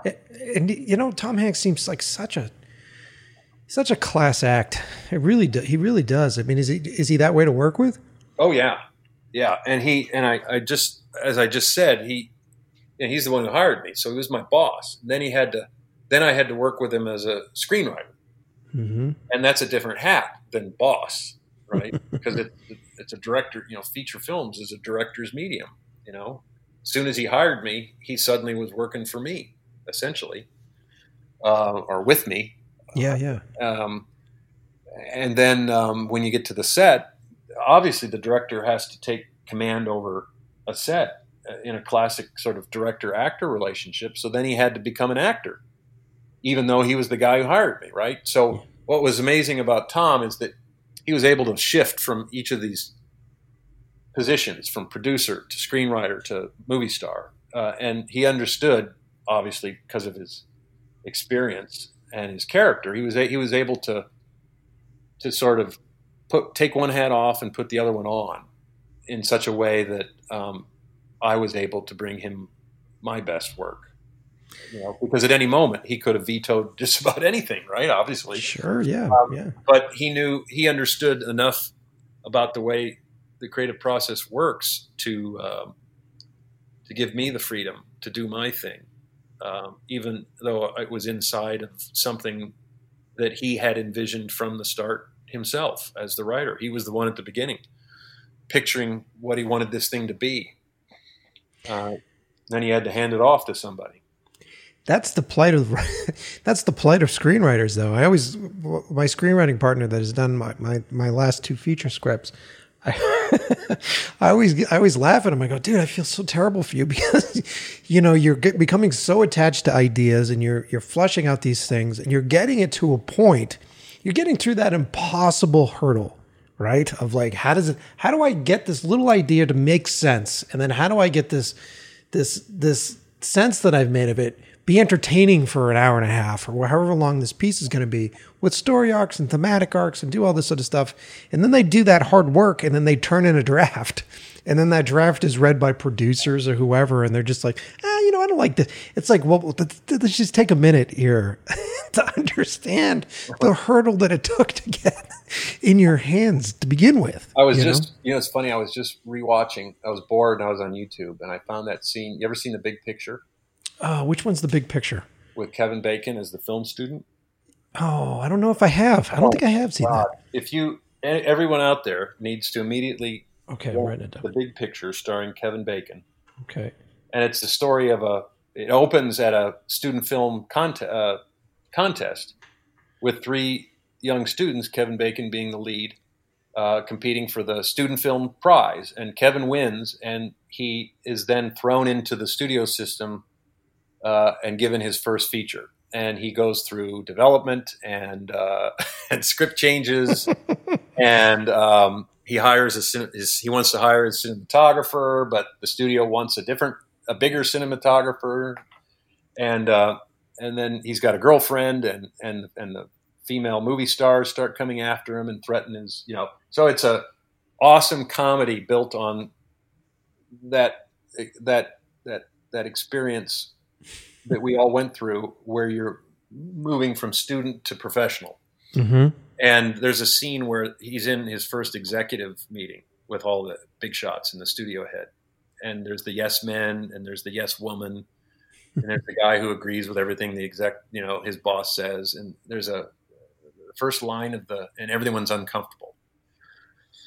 And there's a scene where, um, He said, someone says, yeah, and the colors will be beautiful and rich. And he goes, well, no, they won't. Uh, I'm shooting in black and white. And uh, the stu- some, some studio guy says, well, you can't. They don't even make black and white projectors anymore. Right? and, and, another, and another guy chimes in and says, uh, you know what I think you should do? You should add a scene at the end of the movie where they all throw clamshells. I think that would be great.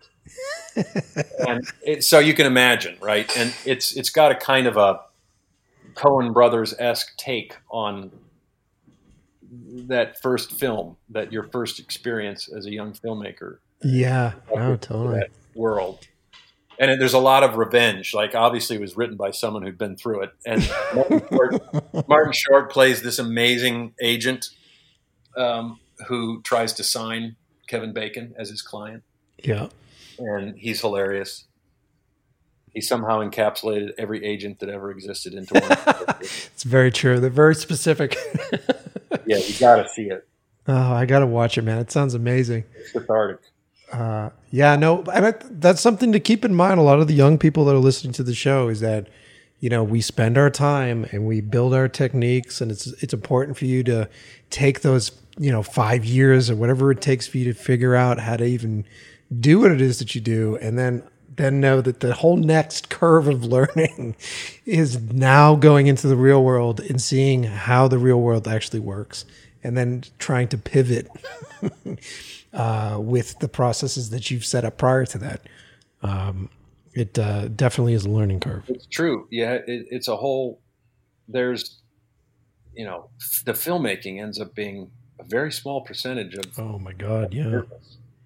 Oh my God. People talk to me, like I talk to people all the time, like, what's it like to be a director? I'm like, I don't know. I do it like two percent of the time. The rest of the time I'm doing everything else. I'm pretending to be a director. I'm writing things. I'm prepping things. I'm talking about things. I'm meeting people. It's like the, actually being on set is such a small fraction of my life. Um, but it's weird, man. It's weird how that that, that game works, you know? Um, I was on Greyhound for three years. Wow.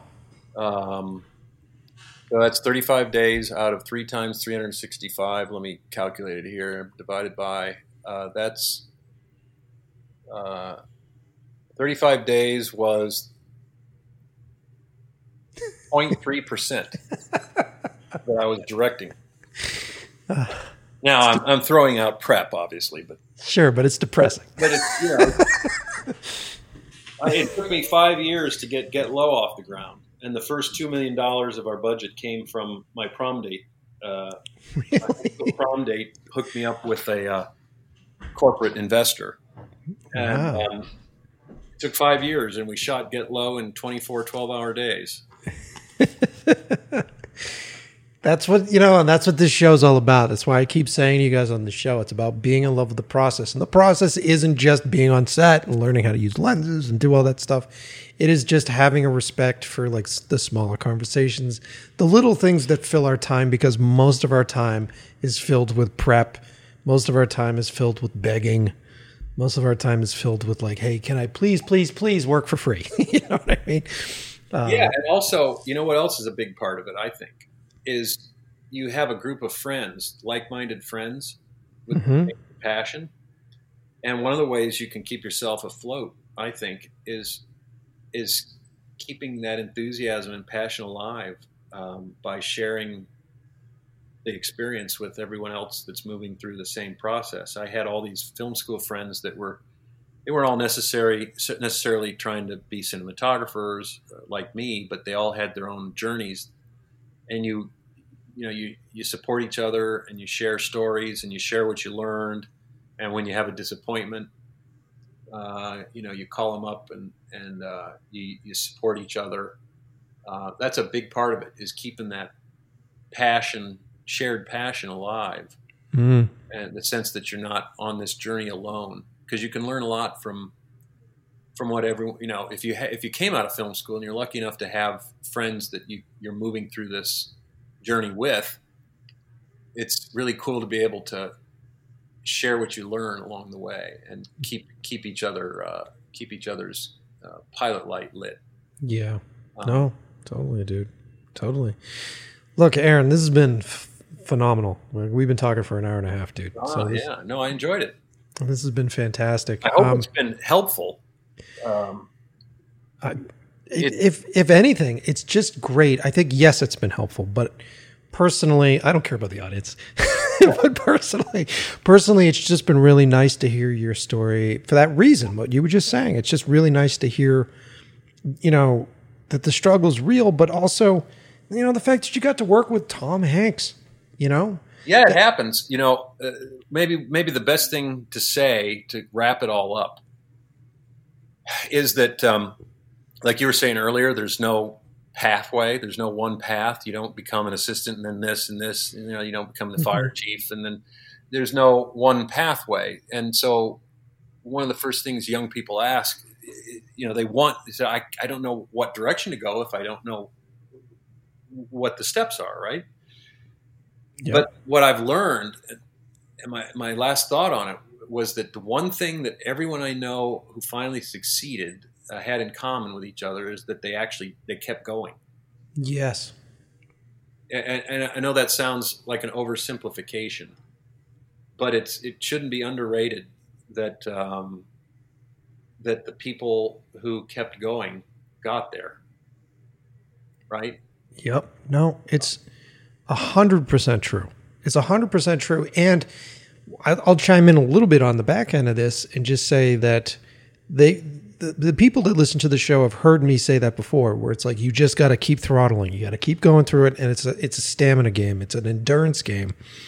And for me, saying that so many times to folks, myself, I recently this week ran into a roadblock, like a pretty intense roadblock.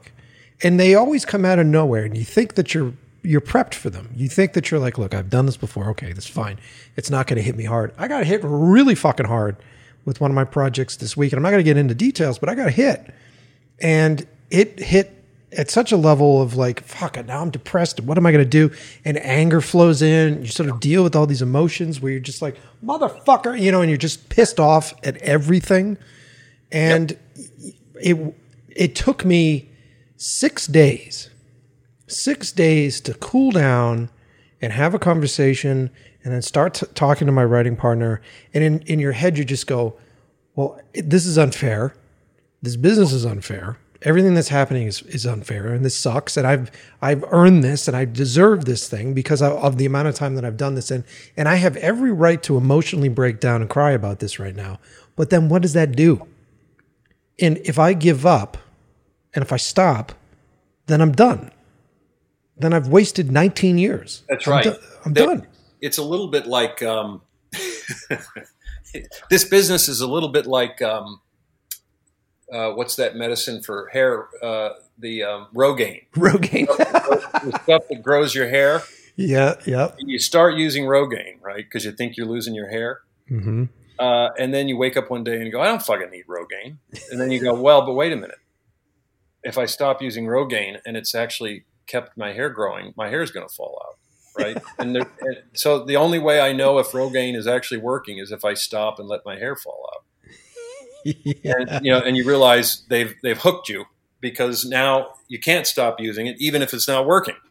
uh, or you could potentially lose the hair it saved, right? And a, a business, a, a, a career in film is a lot like Rogaine. It's like you've invested so much time and energy. Yeah, you may have already invested and planted the seeds for the success that you're going to uh, arrive at a year from now. To, you know, you may be already be on the path to right. where right. you're headed, and you, but you don't, you, you don't know yet. Stay with it. Yeah.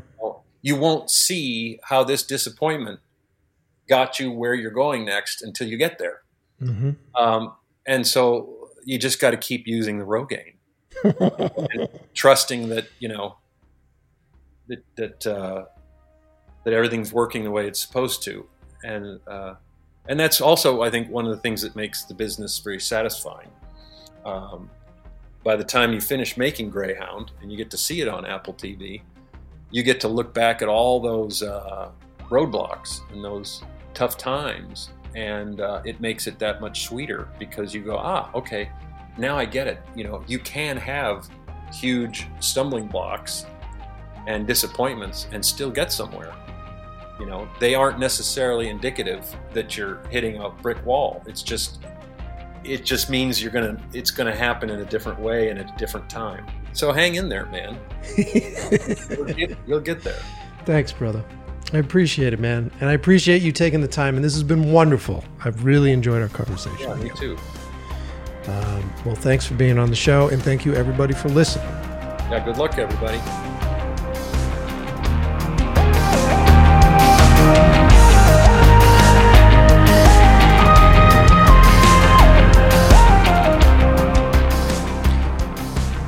right. Well, there it is. Uh, today's episode I thought was really great. You never know, right? When you get uh, these, at least for me, when I get these interviews lined up, you never know what you're getting. And I had to meet Aaron pretty quick. We met for about a minute and a half before we started this conversation. And uh, you could hear us sort of finding our footing. But once we did, man, fucking hey, he's a good dude. I really dig him. And I'm, I'm inspired by his, his uh, path to where he's got. Uh, of course, he's a cinematographer at heart, and I'm in love with those guys. So, um, and I hope you guys learned something, because we tried to be incredibly honest on the show. And him and I were talking after we stopped rolling, and he may come back on the show and get more into it, because he really believes in sharing his stories and sharing his experiences with newcomers, um, because he wishes that he had it when he was coming up, the same way I do, man. And a lot of folks are like, why would you share all this stuff? Why would you give away your knowledge? Why would you say this stuff? Because it's on us to help the next generation. It's on us to make things a little bit easier so that the work will become better, right? Can you only imagine the evolution of the work if people were helping people up? And that's the point, right? It isn't, this isn't something secret. Like, I, I, I haven't figured out the process to doing this thing, and I'm not fencing myself into a gated community, and it's like, stay out, and I have to hold on to this thing. I found it. Because it never really stays with anybody. I don't care who the fuck you are, right? You could be the best of the best. You could be the, the, the, the leading actor, America's sweetheart, and it's eventually going to leave you. And you're only as good as your last project, and every person involved on films, right? When Tom Hanks was done with Greyhound, he was unemployed. So he goes right back into it again. He's got to find something. He's got to develop something. Same thing with Aaron. Same thing with me. Same thing with anybody that's on the show. And so it's important for those of you listening to really understand that this is the life. It comes with its ups. It comes with its downs. And Aaron said it really well. It's about sticking with it. And I, you know, I was being honest with you guys when I said I had a rough week, and I, we've recorded this episode. I'm recording this episode like a week or two weeks in advance. So this was two weeks ago. I had a rough week, right? And nothing, nothing that's, nothing that's really worth reporting on. Nothing that's going to change the course of my career, and it's not going to change whether or not stuff happens. But it was a tough fucking week, and it comes out of nowhere, man. You get that call. And what you're trying to do, without being specific, what you're trying to do is build momentum. That's always the, the... Whenever you come up with an idea and you write it down and you're ready to make it, you have to build momentum. That's the only way to get anybody attached or interested. It's the only way to get you guys excited about the next episode is I have to keep the momentum up, right? And I don't mind it. I don't mind if the momentum is still moving forward. I don't care if it's moving at a slower pace. It could be moving at a fucking crawl space. And you're like, okay, it's still going forward. It's just those moments where you feel the momentum slowing and stopping. Those are the tough moments. And sometimes it, with a project, that happens. Sometimes a project hits that point where the momentum, some for some reason, stops.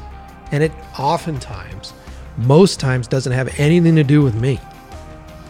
That's the most frustrating aspect of trying to get a project off the ground and trying to get a project to where it is, is that you and me, we spend our time developing our skills.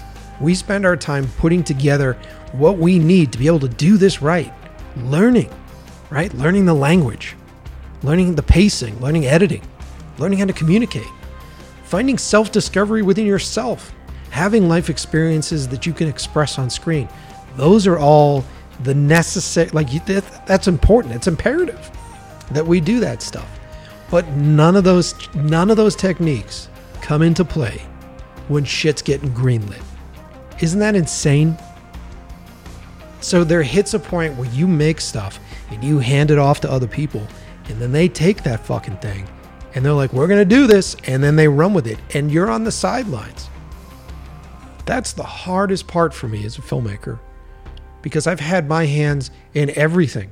From the moment that spark starts in my brain, that piece is with me. and I'm manipulating it, and I'm pushing it. I'm rolling that ball uphill, getting it to the point where it starts to roll down the other fucking side. And I'm running in front of that ball, pushing people aside, making sure that thing continues to roll. But then it hits a point where you have to hand that off to somebody else. It's really difficult. And oftentimes, things slow down. And like I said, if it, it hits hard. Because you've heard me on the show a hundred times tell people a hundred different ways to get through it, right? It's fine. You keep pushing forward. You're still going to get through this. It's going to be great. It's going to be good. Keep going. Keep going. But when this, when, when the way that this business, it's a cruel fucking asshole, this business, because it comes in and sneaks, it, it, it fucking sidewinds you, right? You're driving, you drive it down the street. You're at a good pace. You're following the rules. You're stopping at all the red lights. You go through an intersection. It's your turn and bam, a fucking car hits you, right? That's how this business works. And usually, sometimes it hits you with good news. Sometimes it, most of the time it hits you with bad news. And so then you have to go through that depression. And I think this is relevant to what everybody's going through right now, because we're all in a depression, straight across the board, right? You get some bad news right now, right? Someone's, someone calls you up and says, hey, you didn't get that job that you wanted. Or someone calls you up and says, hey, uh, you know, I'm not going to be able to make it there. Or, or maybe someone breaks up with you, right?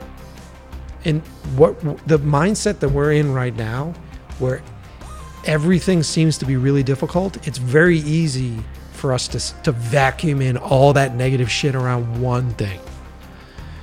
I didn't get that fucking job, and the world sucks right now, and no one's, and then you start to get mad, right? I get that East Coast anger in me, where I start to get fucking mad, and I get irritated, and then I get upset, and then I'm depressed.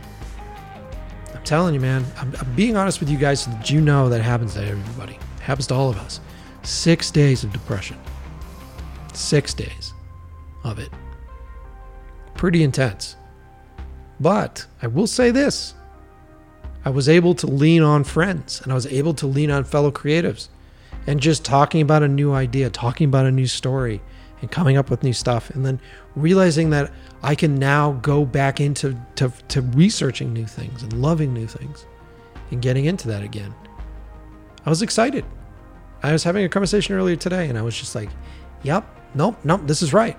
And thank fucking God that I was able to do that, because if I didn't, if I gave up, if I turned it all in at that moment, then for, for what am I going to do?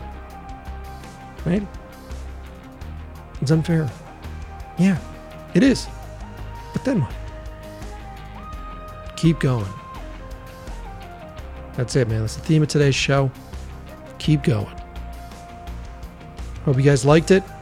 Hope you guys appreciate the honesty. Hope you guys appreciate the show. Like I said, drop me a message on Instagram at Mike Petchy, or on the uh, podcast Instagram at Love With The Process Pod. That's Love With The Process P O D. And uh, thank you guys. I love you guys. And I will see you next Tuesday.